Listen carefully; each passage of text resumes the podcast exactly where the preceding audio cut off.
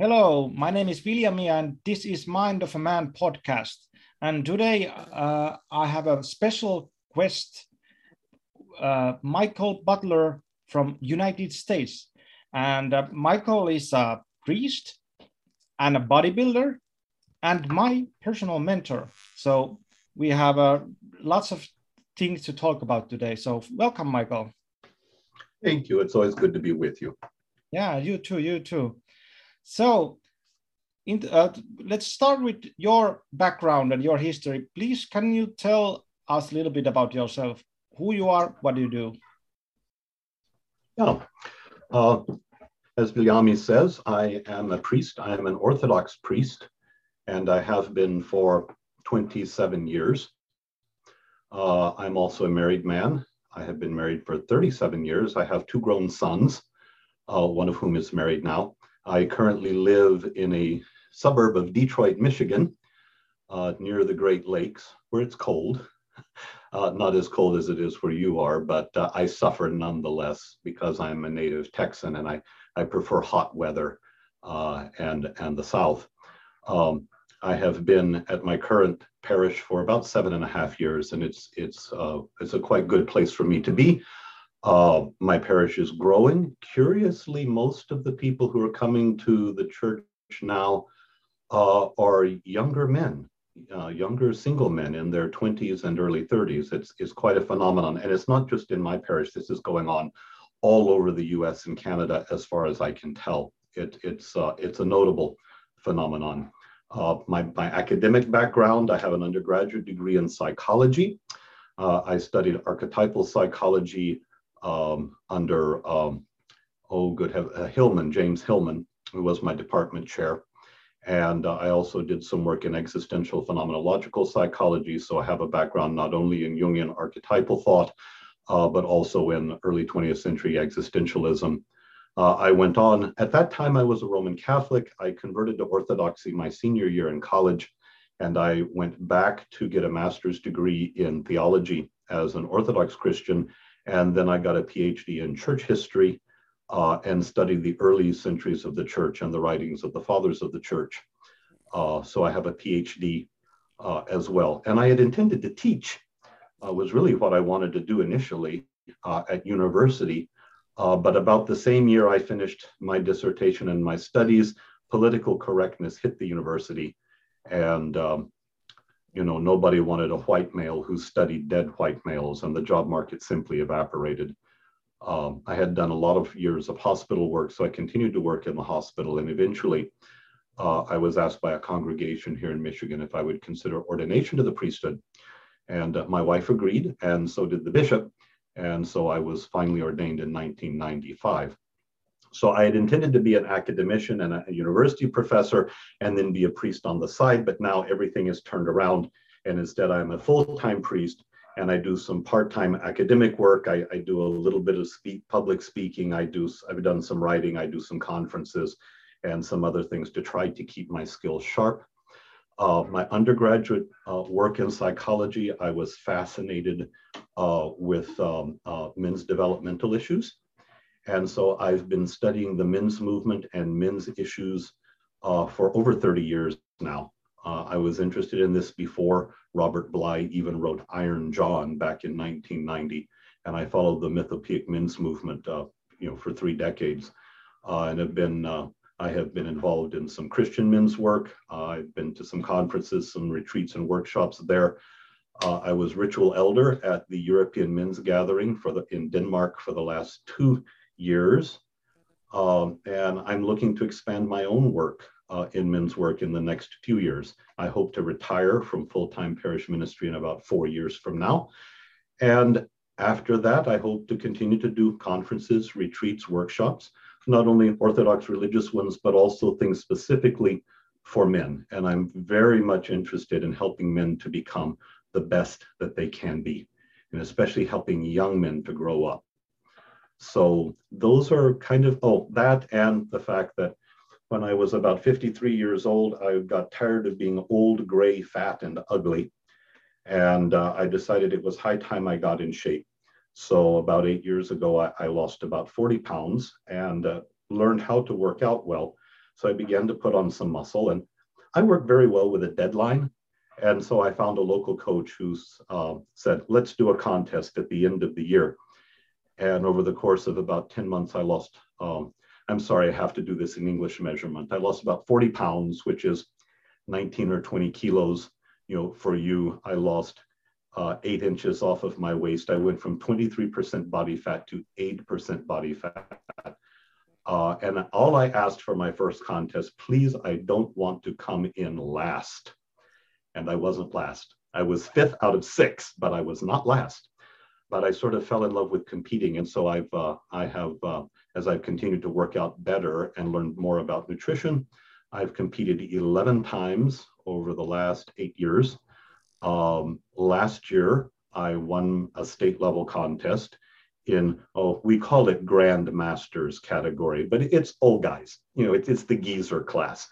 And uh, uh, I won the state level contest, and coach says, You need to go to nationals. So I went to my first nationals uh, level competition. Uh, where I came in third and sixth, or last and last. Uh, I'm just not big enough for that uh, ride yet. So this year I'm taking a year off and just doing off-season bulking as, as best I can. As anybody who works out knows, it's difficult enough to put on muscle. It only gets more difficult the older you get. So if I can put on even a few pounds of muscle this year and prepare to go back to contest next year, then it will be good. So that's kind of what I do. Uh, I'm a full-time priest. I'm a part-time um, uh, scholar devoted particularly to men's issues and men's work. And if I'm not doing those, I'm in the gym pumping iron. And apart from that, I don't have a life. So, how does it work that? Uh, can you tell us? Because in Finland, if you are a, a priest, there is a kind mm -hmm. of expectations, maybe what does it mean to be a priest? And uh, mm -hmm. you are a bodybuilder and a priest. So, is mm -hmm. there any confliction there, or uh, does it work just, just, just? Is there any problem here? Um, some, yes, yes, there, there, there can be, there can be, uh, particularly with some of my older parishioners. They don't understand it because in their mind, you know, the priest is supposed to be old and venerable and only holy, and I live in my cassock and I should be traditionally built like old Russian Batushka with a big belly and a long beard. Uh, and that's really what they want me to look like. I, I just can't do that. Uh, so I'm, as you see, I mean, I, I look fairly, I'm, I'm not a huge man, even for being a bodybuilder. I look okay, you know, just wearing a shirt. And so you really can't tell. And so I don't say much about my bodybuilding in my parish, except to the younger men, because a lot of the younger men, of course, are all working out. And for them, it's, oh man, the priest, he works out too. He's like totally cool. And it's a way for me to relate to a lot of the younger people. And so with them, you know, we compare workout notes all the time. Occasionally we'll get a big group together and go visit one gym and all work out together. And uh, for them, it's not an issue. Um, and, you know, I guess if someone just sees bodybuilding as nothing but male vanity, well, I, I don't know quite what to say. Uh, for me, the, the benefits are physical, they're mental, they're emotional. Uh, I just like pushing myself. Uh, I've pushed myself spiritually, I push myself academically, I push myself physically as well. And that's just what I enjoy doing. Maybe, maybe I, yeah, I don't know what else to say about it. Maybe, maybe the, what comes to mind for me is kind of that if you are a priest, you are supposed to be kind of spiritual, and, and it, there comes this. Uh, um, I don't know if it's in, in Finland, but in other countries as well, that if you are kind of a spiritual person, then what happens in your body is secondary, kind of this. Yeah, I, I get I get that, and that's very often kind of a Western perception because we tend to want if you're spiritual, you cannot be physical. But it's one of the beauties of of Orthodox theology that it's very incarnational, very embodied. And uh, if you've ever seen Orthodox worship, we cross ourselves a lot, we bow a lot you know, there's the icons which we see, the chanting which we hear, the incense which we smell. Uh, Orthodox worship involves all of the physical senses and involves a lot of bodily movement. And so for me, you know, I there is there is no separation between my physicality and my spirituality. They both go together. Uh, and, uh, and that's the way it is. My spirituality is an embodied practice. And so I don't find a I don't find a contradiction there. Yeah, yeah. So maybe maybe that's a good reason, a good uh, segue for my personal experience on you because mm-hmm. you are my personal mentor and mm-hmm. uh, we met a couple years ago first time and uh, i didn't have a mentor back then and uh, in this if you, if you do men's work there's a this thing that you should have a male mentor because it's mm. well you need one if you want to grow as a man it's it's, it's kind of mandatory to have one and first time when i when met you we talked about uh, um, uh, Robert Moore's uh, four mm-hmm. male archetypes, and uh, I'm geeking out like Jungian stuff a lot. I'm I'm reading and exploring that, and I'm, I'm quite alone in my intellectual pursuits and it was really really nice to meet someone who is also interested on the same topics that me and then and, and then i realized that uh, found out that you are a priest as well and that's my other interest that i'm really interested on my well, let's say spiritual growth and uh, uh, Christianity. And uh, I love doing men's work. So it's like, it was like a perfect match. And then I asked you, mm-hmm. do you want to be my mentor? And you said yes. And I was like, this is amazing. So the question for you is, why did you accept? Why did you want did to accept to be yeah. your mentor? Yeah. Um, like I said uh, earlier, I I like helping men to become the best that they can be. And it, it, it's a, it, my own particular gifts don't lean towards a sort of cold call marketing uh, or like evangelization to people, you know, going out and preaching to people who, who, you know, know nothing about Christ or his church. I just don't have any gift that way. I, I need someone with a question. I need someone with an interest. I need someone with some who brings a little bit to the table. I don't care how small it is. Like I say, if you just come with some interest or a question, I can work with that and I can run with it. And you showed strong interest. And like you say, we have a number of things in common. So there is, you know, a, a, a search for something deeper. Uh, the the common interest in particularly Robert Moore's work, you know, in his in his um, in his uh, neo Jungian work, uh, male archetypes is something I've worked with for a long time. So we share a common language, and I saw in you a real desire to want to grow and some ambition to want to bring uh, good quality men's work to where you are. I saw no problem with it. I have a little bit of time to give you. I'm happy to do that. And if I can enrich your life and through you enrich the lives of even more people, then you know my ultimate goal of helping men to become the best they can be is fulfilled. I don't need to know who those men are. No, it, it's it's not an ego thing with me. If if there are if if someone becomes a better man, the whole world is improved. You know, his life, his family's life, his community, his business, everything. You know, and I mean, I got nothing against Finland, so you know, let, let's let's let's raise up good men in Finland as well. Yeah, and and, uh, and for those who are listening this, uh, Father Michael is my so I'm not paying him. So he wanted to be my mentor out of his own. I don't know what what's what was the uh, well maybe he told us his uh, motive, but but it's out kind of the kindness of my heart. Yes, yeah. Just, and it's and for me that's like really amazing because in the self-help world there's lots of mentors and you can pay mentors if you want to be well, a pro bodybuilder or a business mentor and whatnot mm-hmm. and that's really good and you should pay for these guys but this is some, something different in men's work that there are mentors who just want to be your mentors to just help people to be better men. And i really like respect that kind of because it that i can for me that tells that there's lots of there's so much in you and in other mentors as well that you are free to share. That just there's exactly. overflowing like exactly. Yeah and because i've been at this work for so long and worked on myself for so long um, it's often said in men's work that that we come into men's work to, for our own needs but we stay for the sake of the others and that's what happened to me. And I've reached a stage in my life. I don't know if I mentioned I'm 61 years old. And I've reached a stage in my life where I appreciate, yeah, I have gray hair and gray beard. I'm becoming an old man. I'm comfortable with that role of being an elder man and that I, I want to give back. I got so much out of the men's movement over 30 years. It's been one of the richest aspects of my life. It has done me so much good. And I love it so deeply. I can't help but share it with as many people as I can. You know, and like I say, you showed interest. Give me someone with interest, and I'm all over it. You know? There's something to work with here. Yeah, and uh, and it's a joy. It's a joy to me to see to to see you flourish.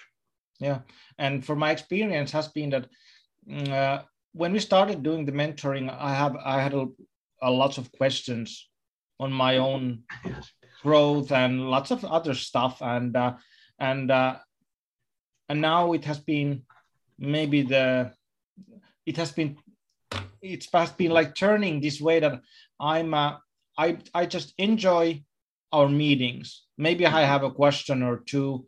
Mostly, they my questions are about uh, the Bible or the spirituality that and my own growth. And I really uh, respect that Michael is he, he, is a priest, so I can kind of also mirror that part of that uh, our relationship. That I, I I have this spiritual i don't know journey maybe and he can help me in my journey and uh, it's and but also i'm just i just uh, feel it that it's really gives me comfort that i know that i have a mentor that if i have a problem there's somebody can i can just ask send an email hey i have this or this or i have this then i can ask so it's really uh, i don't know what's it, the word in english but kind of uh, gives me this roots some kind of this mm-hmm. roots that in my life that I have a mentor and I have also the wish that because I have get I have this experience it is so good. And in the future I want to do some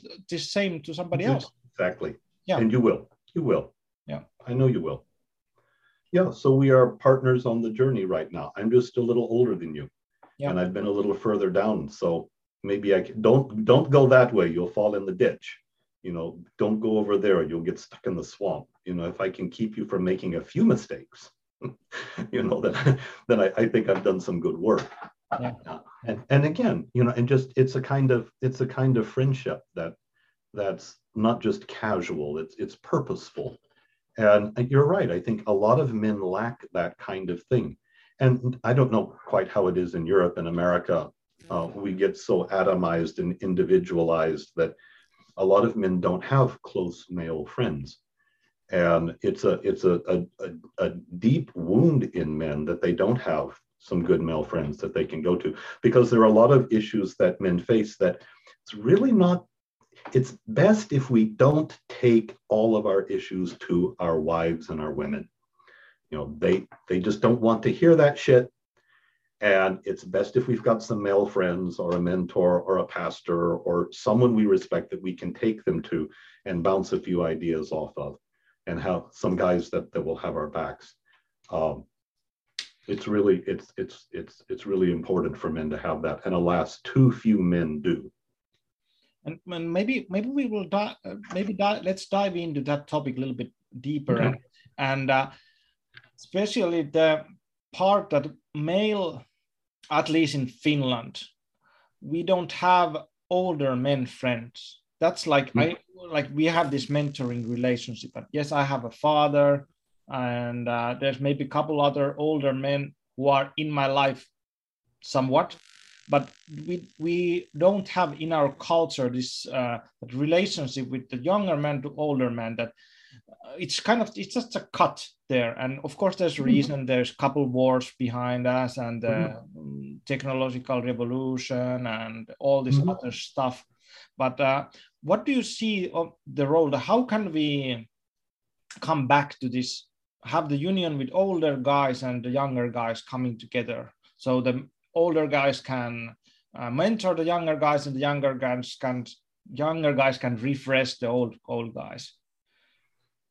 It's that's that's actually a good question. Uh, I don't think we have such a strong division in America. I, I remember being amazed when I, I was about 30, 35 years old that one of my best friends was 67. And we sort of realized, you know, you reach a certain age and the age of your friends is not an issue anymore. I mean, you know, when you're 17 years old, you know, two years, you know, a 15 year old is like grossly immature compared to a 17 year old. And a 17 year old probably is, you know, doesn't, has some things in common with a 20 year old, but, you know, that's still kind of a big difference in, in age when you're young. But after you reach a certain point in life, the, the age of your friends no longer matters. And I've, I've never seen such a stark separation of generations here.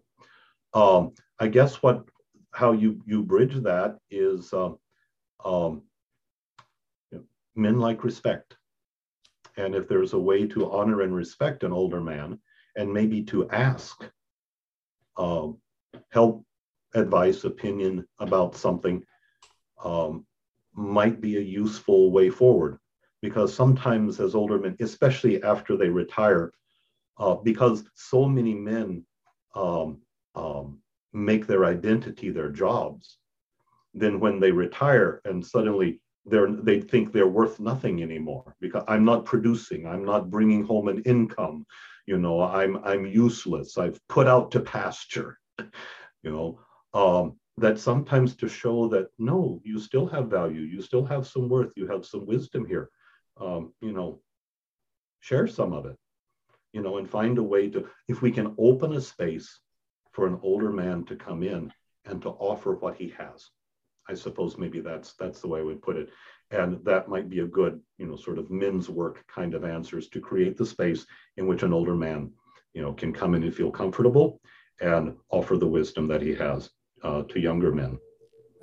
Well, in, in Finland, we have we don't have so much men's work, but we have this one guy who does this, well, maybe the the, the men's work, uh, the own the Mr. Men's work in Finland, Teemu, and he's really nice guy, and he does these uh, uh, men's retreats, and it was used just with the like my age guys 20 mm-hmm. to 40 years old or 20 yeah. to 50 and it was really good I, I went there a couple times or three times and then i felt that oh something is missing that maybe i will go somewhere else and do something else but then i heard this he somehow met this poet let's say he's a robert bly of finland this old okay. guy who did his own kind of let's say spiritual journey journey alone from the 80s, like 30 years, 40 years, just okay. alone. And they these two guys met, and and he asked Teemu asked that this this old poet that come to our men's meeting, and it was just like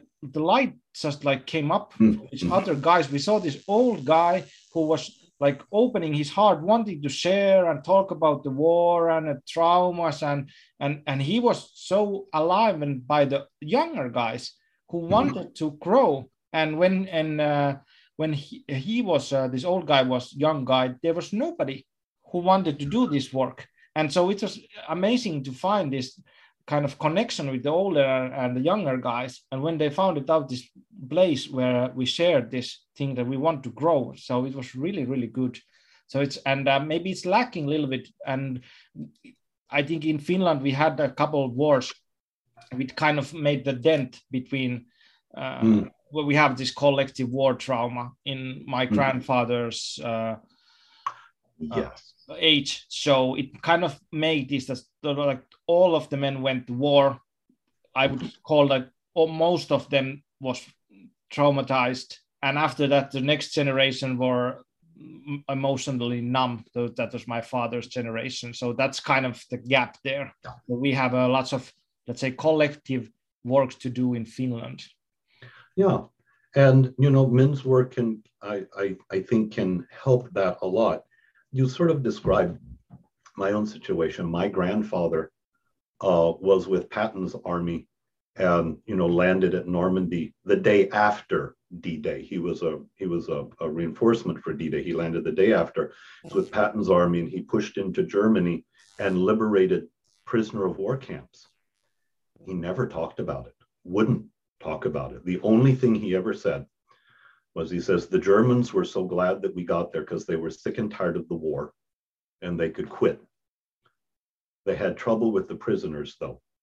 because the prisoners begged the Americans for guns to shoot the Germans, to shoot the Nazis. So they had a terrible time with the prisoners, but that's the only thing he would say about it. And you know, we we we know from documentaries how terrible some of this the uh, the circumstances were, and he he just no, he never talked about it, and he drank too much, you know, you know. And then my father, uh, my I lost my father when I was eight years old, so it's hard for me to to know too much about my father. Uh, but my my stepfather, yeah, kind of emotionally withdrawn, you know, and uh, not very present that way, and uh, yeah, so our generation is left picking up the pieces. But again, in, in, in the kind of thing that we can do, even just giving a space for men to know that they're honored. And even if they, you know, if they, they are emotionally shut down, at least to be in a place where, where other men are a little more emotionally free, where it's safe, because a lot of men don't have safe places where they can, where they can feel and they can express their feelings you know that was that's one of the beautiful things you know i i, I saw at the european men's gathering it, especially a, an opportunity for a lot of men to express rage and anger you know in in acceptable and safe ways. It's just you just don't we just don't have that you know and it was a beautiful thing. So you know even if maybe i'm an older man i'm not really comfortable you know expressing my feelings openly but to be in a place where younger men are doing that I can at least see it and I can have some empathy there. And I know if I know that it's okay, that you know, whatever I feel is is valid, it's okay for me to feel sadness or anger or anxiety or despair or anything. If I can feel anything, that it's a step forward and it's better. And yeah, I don't I don't think our, our fathers and our grandfathers generation is ever gonna, you know, well, they're they're going to live the rest of their lives with the trauma and you know and the hurts of their past, and we will live with different hurts. But uh, we can at least take some steps forward to make it better. Yeah. And any, if we even if it's just a little bit better, that's worth the effort always. Yeah, I agree. So let's switch topic a little bit, maybe a little bit the same topic, but this uh, rites of passage and boy to men transition. That has been my like uh, one of my main interests for last maybe six or seven years. And uh, mostly for myself that i felt that i didn't have that oh no no it's not me only but we don't in my culture we didn't have that. And i wasn't even part of church. I, I didn't have any rites of passage at all. So why do you think this rites of passage for men is so important? And yeah, what let's start with that. Okay. Um, it's commonly said and understood that uh, women are born, but men are made. And just because we happen to be male does not mean that we necessarily grow up. Um, one of the things I deal with with all of the young men who are coming to the church nowadays in their late 20s already it's like Peter Pan all the time. You know, they are boys in men's bodies. You know, they they they they lack maturity. They lack responsibility. They don't have sovereignty over their own lives. Uh, they have uh, well, like I discovered myself several years ago. You know, they've done everything that the culture tells them to do, and they have found it empty and hollow and meaningless. But they don't know how to get out of it. Uh, and that's when they start. That's when they become seekers that's when the, the, the archetype of initiation begins to be constellated. And I know what a seeker is, I know what he, they're looking for. Uh, and so when they find me, you know, we, we, we usually get, we usually bond pretty well. And uh, I have a very good track record with, with the young men uh, who come to my church. Uh, I think what rites of passage traditionally do uh, is first it, in simple terms, the boy has to die so the man can be born. And the acknowledgement that a boy has become a man is a passage from dependency um, uh, to independence on the one hand, but also from the point is that, that boys consume more than they provide. Okay, they're a dependent. You know, someone else, usually dad, has to go out and hunt or provide so that the boy can live. And part of the rite of passage is designed to teach the boy that no, you are now mature enough to where it is your job to begin providing. And you must provide more than you consume because there must be extra to feed your family. You know, and eventually your wife and your children. You know, there is I, there's this beautiful story in the uh, Native Americans up in Alaska, uh, the Aleut Islands. You know, and the you know they're they're largely uh, Eskimo. You would call them broadly Eskimo. They're they're similar to the, you know, to the uh, uh, to the peoples in northern Russia and Siberia. They're ethnically the same. And in the villages there, um, they live on the coast, you know. Um, then uh, when a boy reaches, comes of age, which is, I think, 13, 12, 13, 14, somewhere in there. Nowadays, uh, uh, on his birthday, he gets a rifle. Okay. And he's taken on his first seal hunt because they eat seals. You know, there's nothing else up there pretty much. So they eat a lot of seal and fish. So he's taken on, the men take him, all the village, the men take him out on his first seal hunt, shoots his first seal. They bring it back to the village and they have a big feast. And everybody in the village eats from that seal except the boy who killed it. And the lesson is we give you a gun. We acknowledge that you're a man. We welcome you into the community of adult men. And this power comes with responsibility. You are here to provide for the village. This is not for you. You know, you're a grown man. You have a dick. It's not for your pleasure. It's in order to it's in order to procreate and to, to start a family and to have children. We give you a gun and power not so you can intimidate other people or you know uh, aggrandize yourself and and you know take to yourself power or goods you know or, or wealth or whatnot. No the power is given to you because you have to provide for other people. And it's given to you because you have to protect the village as well. And so the real movement from boyhood to manhood is the acknowledgement by other men that you're no longer a boy, you're no longer dependent, you need to come into your sovereignty, you need to grow up, and all that you have is there to first procreate, I hope, you know, when you have children, but to protect, preside, and to provide for those people who are in your care. So manhood is first given to us as a gift. And speaking as a Christian, I believe it's a gift from God. All right. And this is our gift, which we appreciate and we develop. But ultimately, it is a gift then that we have to give to the rest of the world. So just like I was saying earlier in our talk, you know, men come to men work, men's work first to fix our own problems and issues, but we stay in it for the sake of other men. Likewise, our very manhood, I think, is given to us so that we can then make the world a better place. And so all that we have as men is there in service to others. And until we can get there, we tend to want to use the power and the strength and you know all of the abilities that come with manhood and masculinity for selfish ends and we see them all around us you know man boys you know who are narcissistic who are wrapped in themselves who are selfish who have no concern for anybody else who are producing even young men who are producing nothing you know, there's a reason it's a meme. I don't know if it's a meme in Finland, but it's definitely a meme in the United States. You know, the 30 year old man who is living in his parents' basement, you know, laying on the couch all day long, playing video games, you know, covered in potato chip dust, you know, and, you know, this is not a man. You know, we were made for more than this, and we were made to be social, we were made to provide for other people. You know, we were not designed to be lazy ass layabouts nursing three mild addictions at any one time. And so, you know, you're right. We don't have clear rites of passage anywhere in the West. I mean, there's there's some sort of identifiable things that sort of work. Um, it used to be being drafted or military service was a good route uh, sometimes a very good martial arts school, if you have a good sensei who understands that his job is not simply to teach a martial art, but you know, to help young people to grow up and understand that, you know, as it says in the karate, uh, I no, it was a Spider-Man movie, you know, with great power comes great responsibility. And we learn those sorts of lessons as well.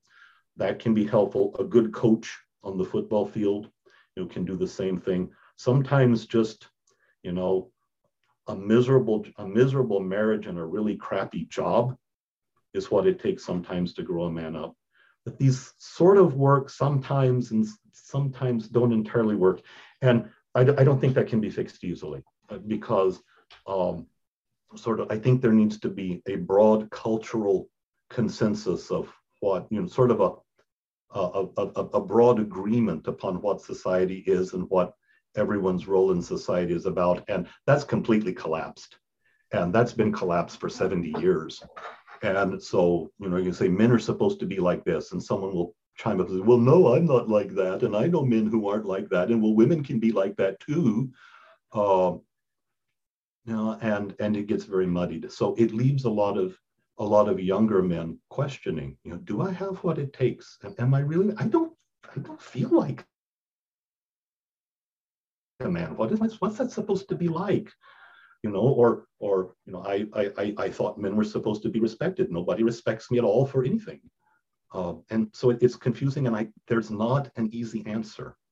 And even in in Christian churches, I think some do a better job, maybe, of providing some kind of rite of passage, uh, but most of them don't.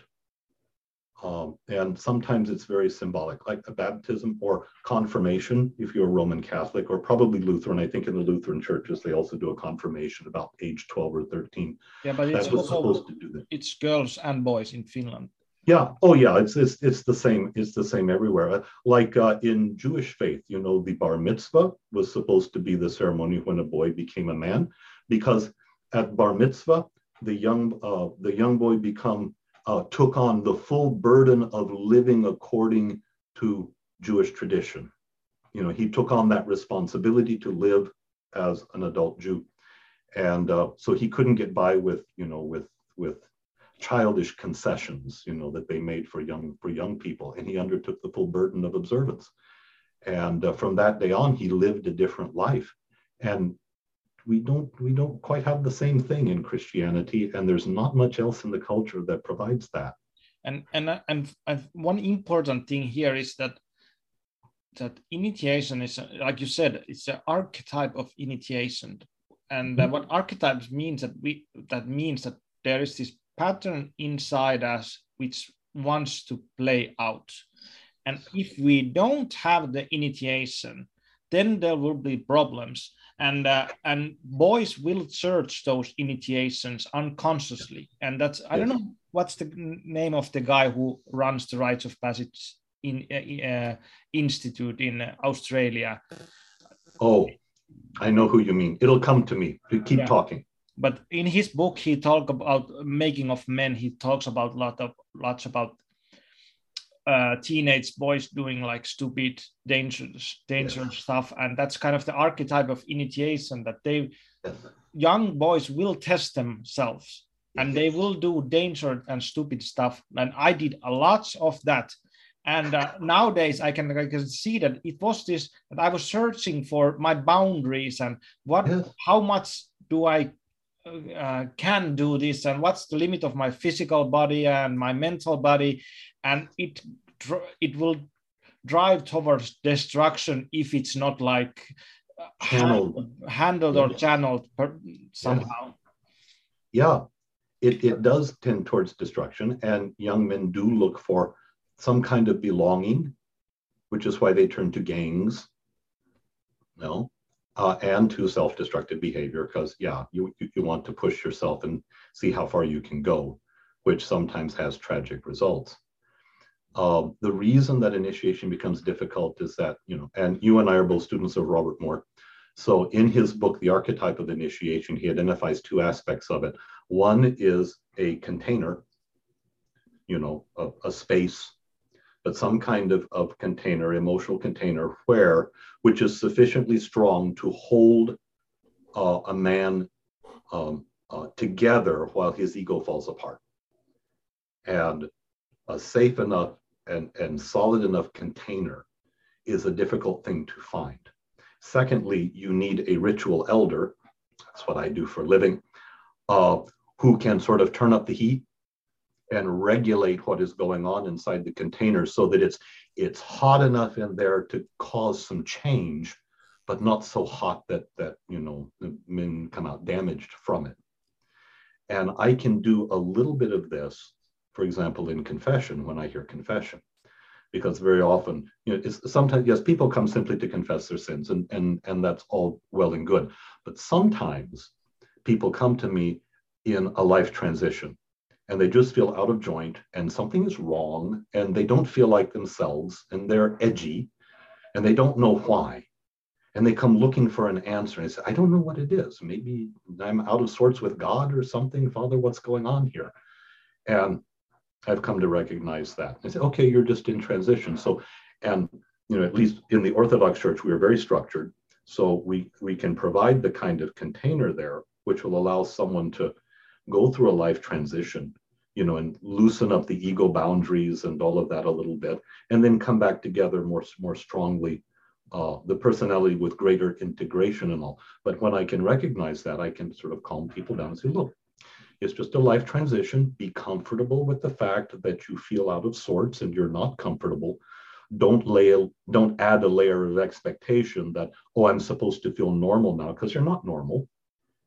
Just know you're in a time betwixt and between, and it will be a little unsettled but listen listen really carefully see if there's something in your life that's calling you you know and especially for people at midlife when you get about 40 years old 40 to between 35 and 45 maybe say go back and look what did you have to give up when you were young in order to go to school or or to get married or to go to work you know oh i wanted to be a rock a rock singer okay well maybe you need to go buy an electric guitar and learn three chords and sit in the basement and sing off key. You know, you'll never be a great rock star, but maybe this is what your soul needs. You know, or oh, I wanted to be a poet. Well, go write some bad poetry. It doesn't matter. You know, this is what your soul needs. Um, and find these things, you know, these lifelong dreams, these soul nourishing things that that oh well we can't do that we must grow up and you know do what the world tells us to do go get your education get your job and get married and have your 2.6 children and your little house in the suburbs you know and a lot of people find that soul crushing and so sometimes in these life transitions if we have a good container and uh, i think we you know at least in orthodox we provide an okay one and if you've got a priest who's who's understanding what's going on there you can really help people to work through times of transition and really improve their lives. And I've I've had an occasional an occasional success that way. And now I have to give a shout out to Paul and Manifesto in Scandinavia. So I feel that they are making they have a amazing program. What they have been developing it like I don't know eight years for doing rites of passage for men so mm-hmm. and it's called Euro- European Men's Gathering, and so I would highly recommend if you are interested, check their website and see if you yes, can the, join. Yes, the one that's coming up this coming August. I can't be there this year, alas, but they have been working on a kind of rite of passage uh, for men. It's not a midlife thing. It's not a young, you know, warriors initiation for young guys. Uh, it's kind of a a, a, right for men who are established, but who are looking for more, who need some depth, who, you know, for whom the nine to five job is somehow not completely satisfying. And it's, uh, I think they've hit on a, a, program that really does help men to move into greater maturity and greater integrity in their lives. And they'll be doing a, a similar program to what they did last year. So they're kind of polishing it up really well. So I think I, I think it should be pretty good this year. And yeah, I second it. Yeah, for those who are able to check out the European Men's Gathering, I think it'll be a good thing. Yeah, and maybe I will just comment one thing you said earlier about this um, transitioning from boy to man. There's also this biological component there that it's the time where our sexuality arises or wakens up, and also our aggression. So it's mm-hmm. kind of in a Robert Morian term that would be the uh, waking up or the initiation to lover and to warrior. And okay. uh, it, it, and if if we look at that only that as a biological kind of transition, mm-hmm. and for me that's like the hardest thing in men's life. One of the hardest things in men life, men's life. How do I control my sexuality and my aggression? And I, I think that we need the rites of passage passage for that reason only. If we just to look at only biologic, biologically this, that because it's so big transformation because when you have power in your body you become a man you can uh, do violence and you can hurt people and society needs that that's under control. And also yes. same thing with sexuality. Where is it when is it appropriate me to be sexual? How much should i pursue woman? What's the limit? Where do i mm-hmm. what's my relationship with that? So we the, that's kind of we need some kind of container to that. And if we don't have it there will be problems. Yes. And that is a very difficult problem that you know that we've had for a long time. Because men become sexually mature at 13 at puberty. And nowadays i don't know it is in finland. What's the average age that that men are, are getting married? I mean i was i was 25 when i got married but my my eldest son was 30 yeah we and have, my younger son is going to be older than that when he finally gets married. Yeah we have the you same. know? so so what do you do for 17 years from the time that you you know that your sexuality begins to blossom and to ex- uh, exert itself and demand attention and expression and the time when you know it's most appropriate to express it. And we got nothing in there and it's no wonder that young men are a mess. It's no wonder that pornography is a galloping addiction and that so many uh, men have issues with that. It's very difficult. And i think part of it is for some reason we have allowed you know, do you know the term adolescence is fairly recent? I think it might even be a 20th century invention you know yeah. um, yeah I, I know that one. Yeah and so this extended it's really an extended childhood that we don't expect maturity from from people until they're at least 30 years old i think is a serious problem. Um you know how do you how do you break that? I mean even we we hear it commonly enough. Oh a woman she has to have her party years you know she has to spend her 20s partying and sleeping around and having a good time and then later on she'll settle down and you know eventually get married you know and demand you know a ring and a house and you know her a man support her in order to get the same thing that she was getting away for free for the previous 12 years of her life I think there's a problem with that. Um, and occasionally I've, you know, I find sort of young men to, oh, well, I don't have to sell them. I don't have to get a job. I don't have to think about retirement. You know, I'm young. Uh, and it's just not, yeah, how's that working out for you? You know, it's really not. It's really not. And, and so somehow to help young people grow up more quickly. And, and you know, maybe it's the result of the fact that, that we've been relatively prosperous and relatively peaceful you know, for the last 40 or 50 years, um, that, you know, it sort of allowed us, it, it, it's, you know, it's almost kind of a privileged thing. You know, oh, you know, the, the worst thing we have to do is I don't have to grow up yet. I don't have to go out and work hard uh, because life is really so easy right now.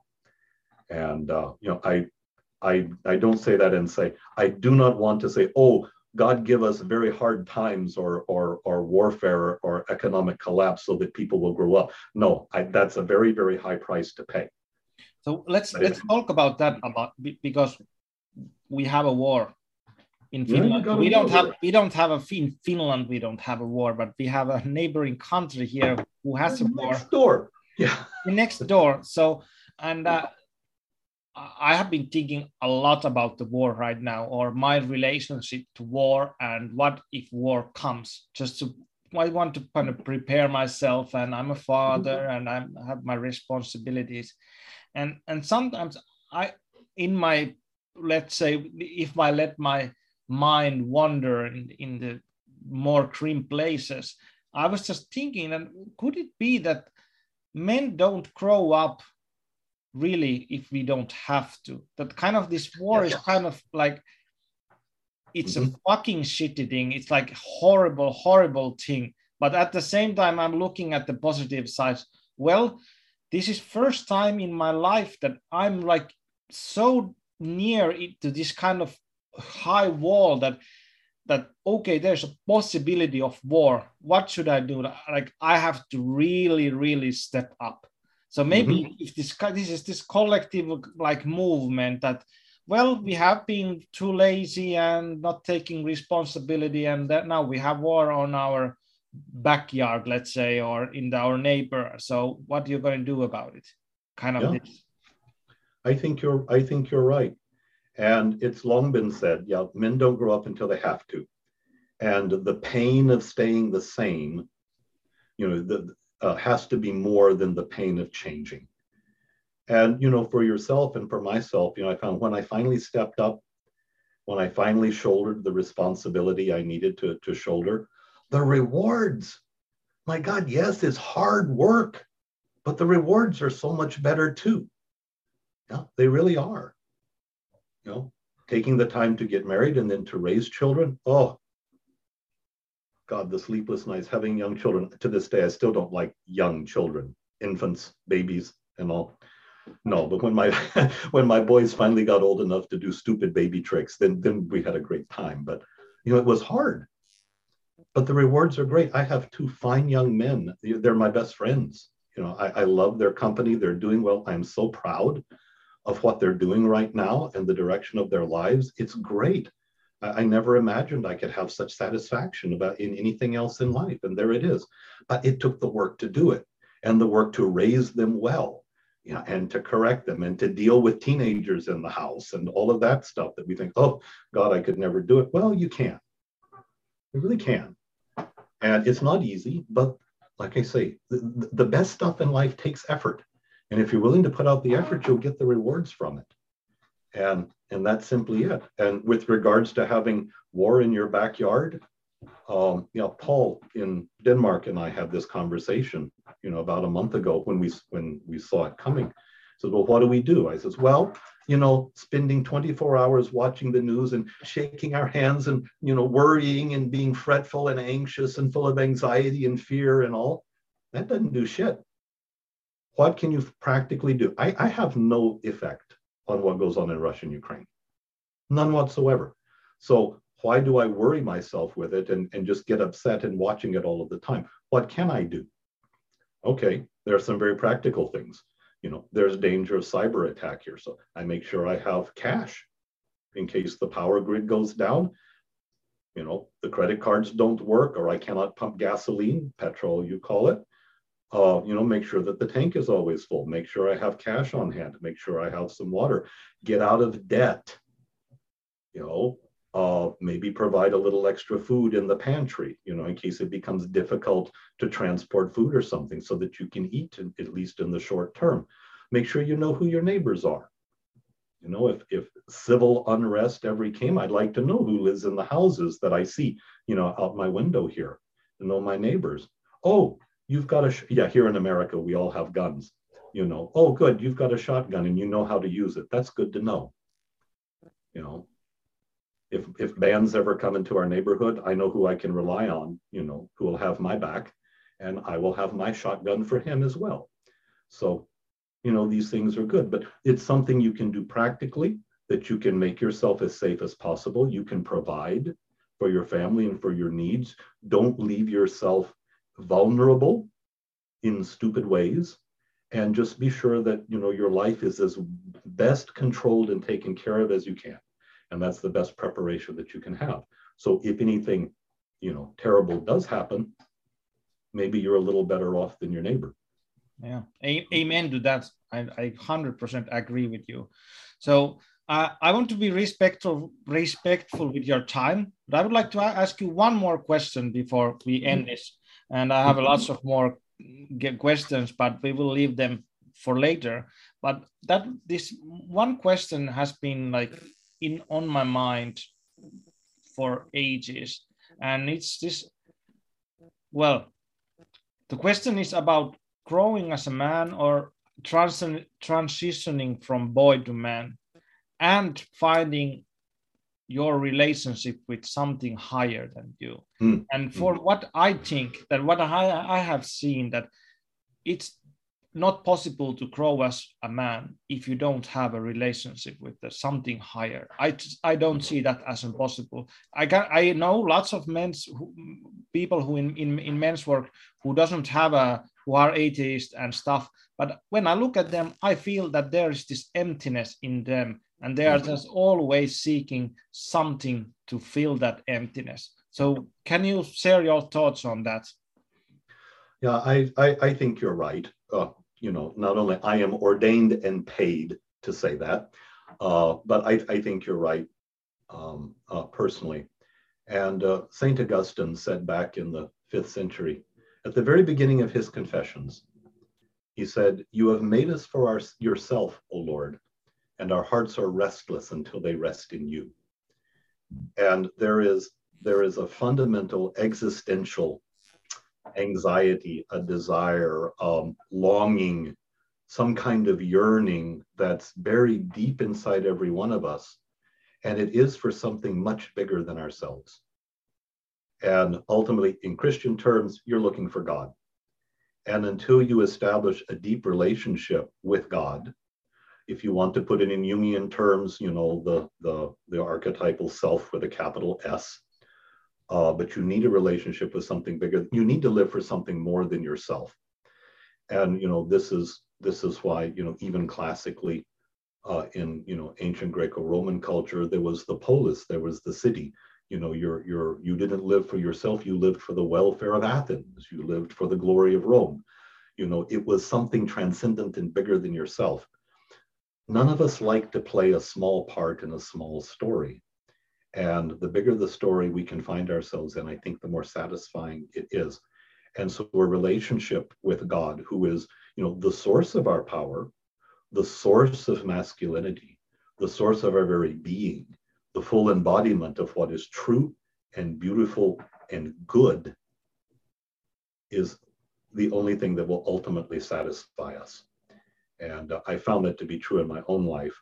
And when you can establish a good relationship with God, a lot of addictive behavior tends to go away because you're not trying to fill that emptiness in your heart with alcohol or with women or with work, you know, or in like the, the thing in America, binge watching Netflix, you know, or whatever, you know, kind of distraction you do. Uh, and you just sort of get you know think of god as the terms that you can plug into you know what is the source of everything that is positive and beautiful and good and true then you can live your life you know drawing on that kind of power. And it informs everything that you do and i find it extraordinarily fulfilling. And uh, so yeah i i think I, I, and and even we have seen this. I, I mean i remember even in ancient indian culture you know there were stages in a man's life and first he was a child you know, and then he was a householder uh, and he raised his family and he worked. And then once the children were gone, uh, and you know everything his responsibilities were taken care of then he was free if he wanted to to spend his later years in spiritual pursuits you know and you know it's always it's recognized around the world i think it's only modern western culture which is so secularized and has a bias against God and sort of an animus against Christianity, which I understand. I think a lot of churches have have represented the gospel very poorly. And you know, if I were, if the only expression of Christianity I saw were those churches, I would not be a Christian. You know, honestly. So Christians have done a lousy job of presenting the fullness of the gospel and its truth, and and it's no wonder that a lot of people have been turned off by it. But if you can look a little deeper, though, I think we all see within ourselves there's this holy longing for something there. And ultimately, we will chase everything else and it will not satisfy until we find our rest in God. So, somewhere there has to be that connection with something transcendent. Or somehow, I think you're right. There's a loneliness, there's a there's an edginess, there's a dissatisfaction, there's always something a little bitter you know, about especially the older men get. There's something a little bitter if they never established a relationship with God. There's an edge, a hardness. Maybe I will step on some Christian toes when I, I will say this next thing, but what I have seen in Christian churches, and I have been uh, visiting quite many churches in my own spiritual journey, let's say, that I, I feel this feminization of Christianity, mm-hmm. and I, I, that's for me, it's it's I don't even want to say those words, but it's horrible, horrible yeah. to see that. Like, like uh, it's a, uh, it's, it's, it's so kind of this limp dick energy in the church that everything is forgiven. You just come here and all is good, and then you go home and you are Christian. And and I love what I love in Orthodox Church when this priest um, uh, talk about the war uh, like one month ago, and he said that, of course, the same things that forgiving and helping other people, but he also said something that really touched me, and he said that remember that the evil is in all of our hearts that we don't should we are not supposed to condemn the russians or whoever that look first into your heart and the darkness in your heart. That's the first place where you should step up and try to work with that first and then do what you can. So i love that that it's not like just given for you like your mom gives something for you like unconditional love. And i understand that that's one part of christianity and uh, christ as well but there's the feminization is that we don't have the other part in at least in our churches that there's a demand for you to grow the fuck up. And uh, i would love to see that more in christianity yeah um, it's well put. You do need to grow the fuck up.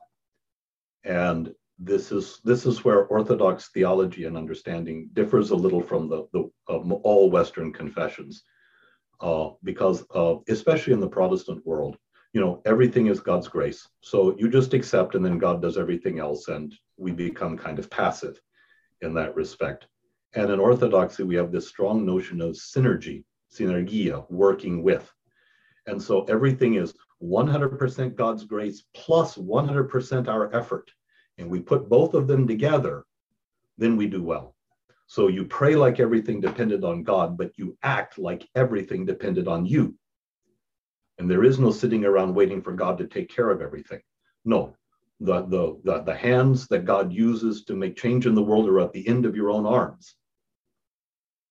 That's what it is. So, and you're right, you start with your own heart. And that priest was probably quoting uh, Alexander Solzhenitsyn because he said famously, you know, the line between good and evil runs right through the heart of every person. And he's right. So again, you can worry about what Russia is doing, or you can take what what you have control over, what do you have responsibility for. That's your own heart. So start there. Make sure your house is in order before you go, you know, talking about somebody else's house. And that's practical and it's personal and it's within your power to do. So if you take care of your own heart, you take care of your own house, you take care of your own family, you can feel confident, you have a sense of accomplishment, you know you have done what you can. You know, you can sleep with your conscience at night. And that's worth a lot. Yes, and I, that's that's perfect uh, place to end this conversation. So thank you a lot, Michael, and and I love to do a, a, a, second episode for this because I would like to uh, talk more about our human shadow and uh, uh, mm. Robert Moore's idea of that and evil that and and the relationship with men's work and uh, understanding that we have a shadow and dark side. But we will leave that to other time. All righty. Thanks much for the invite. I appreciate it. And talk to you later. All right. Thanks so much. Bye bye. Bye bye.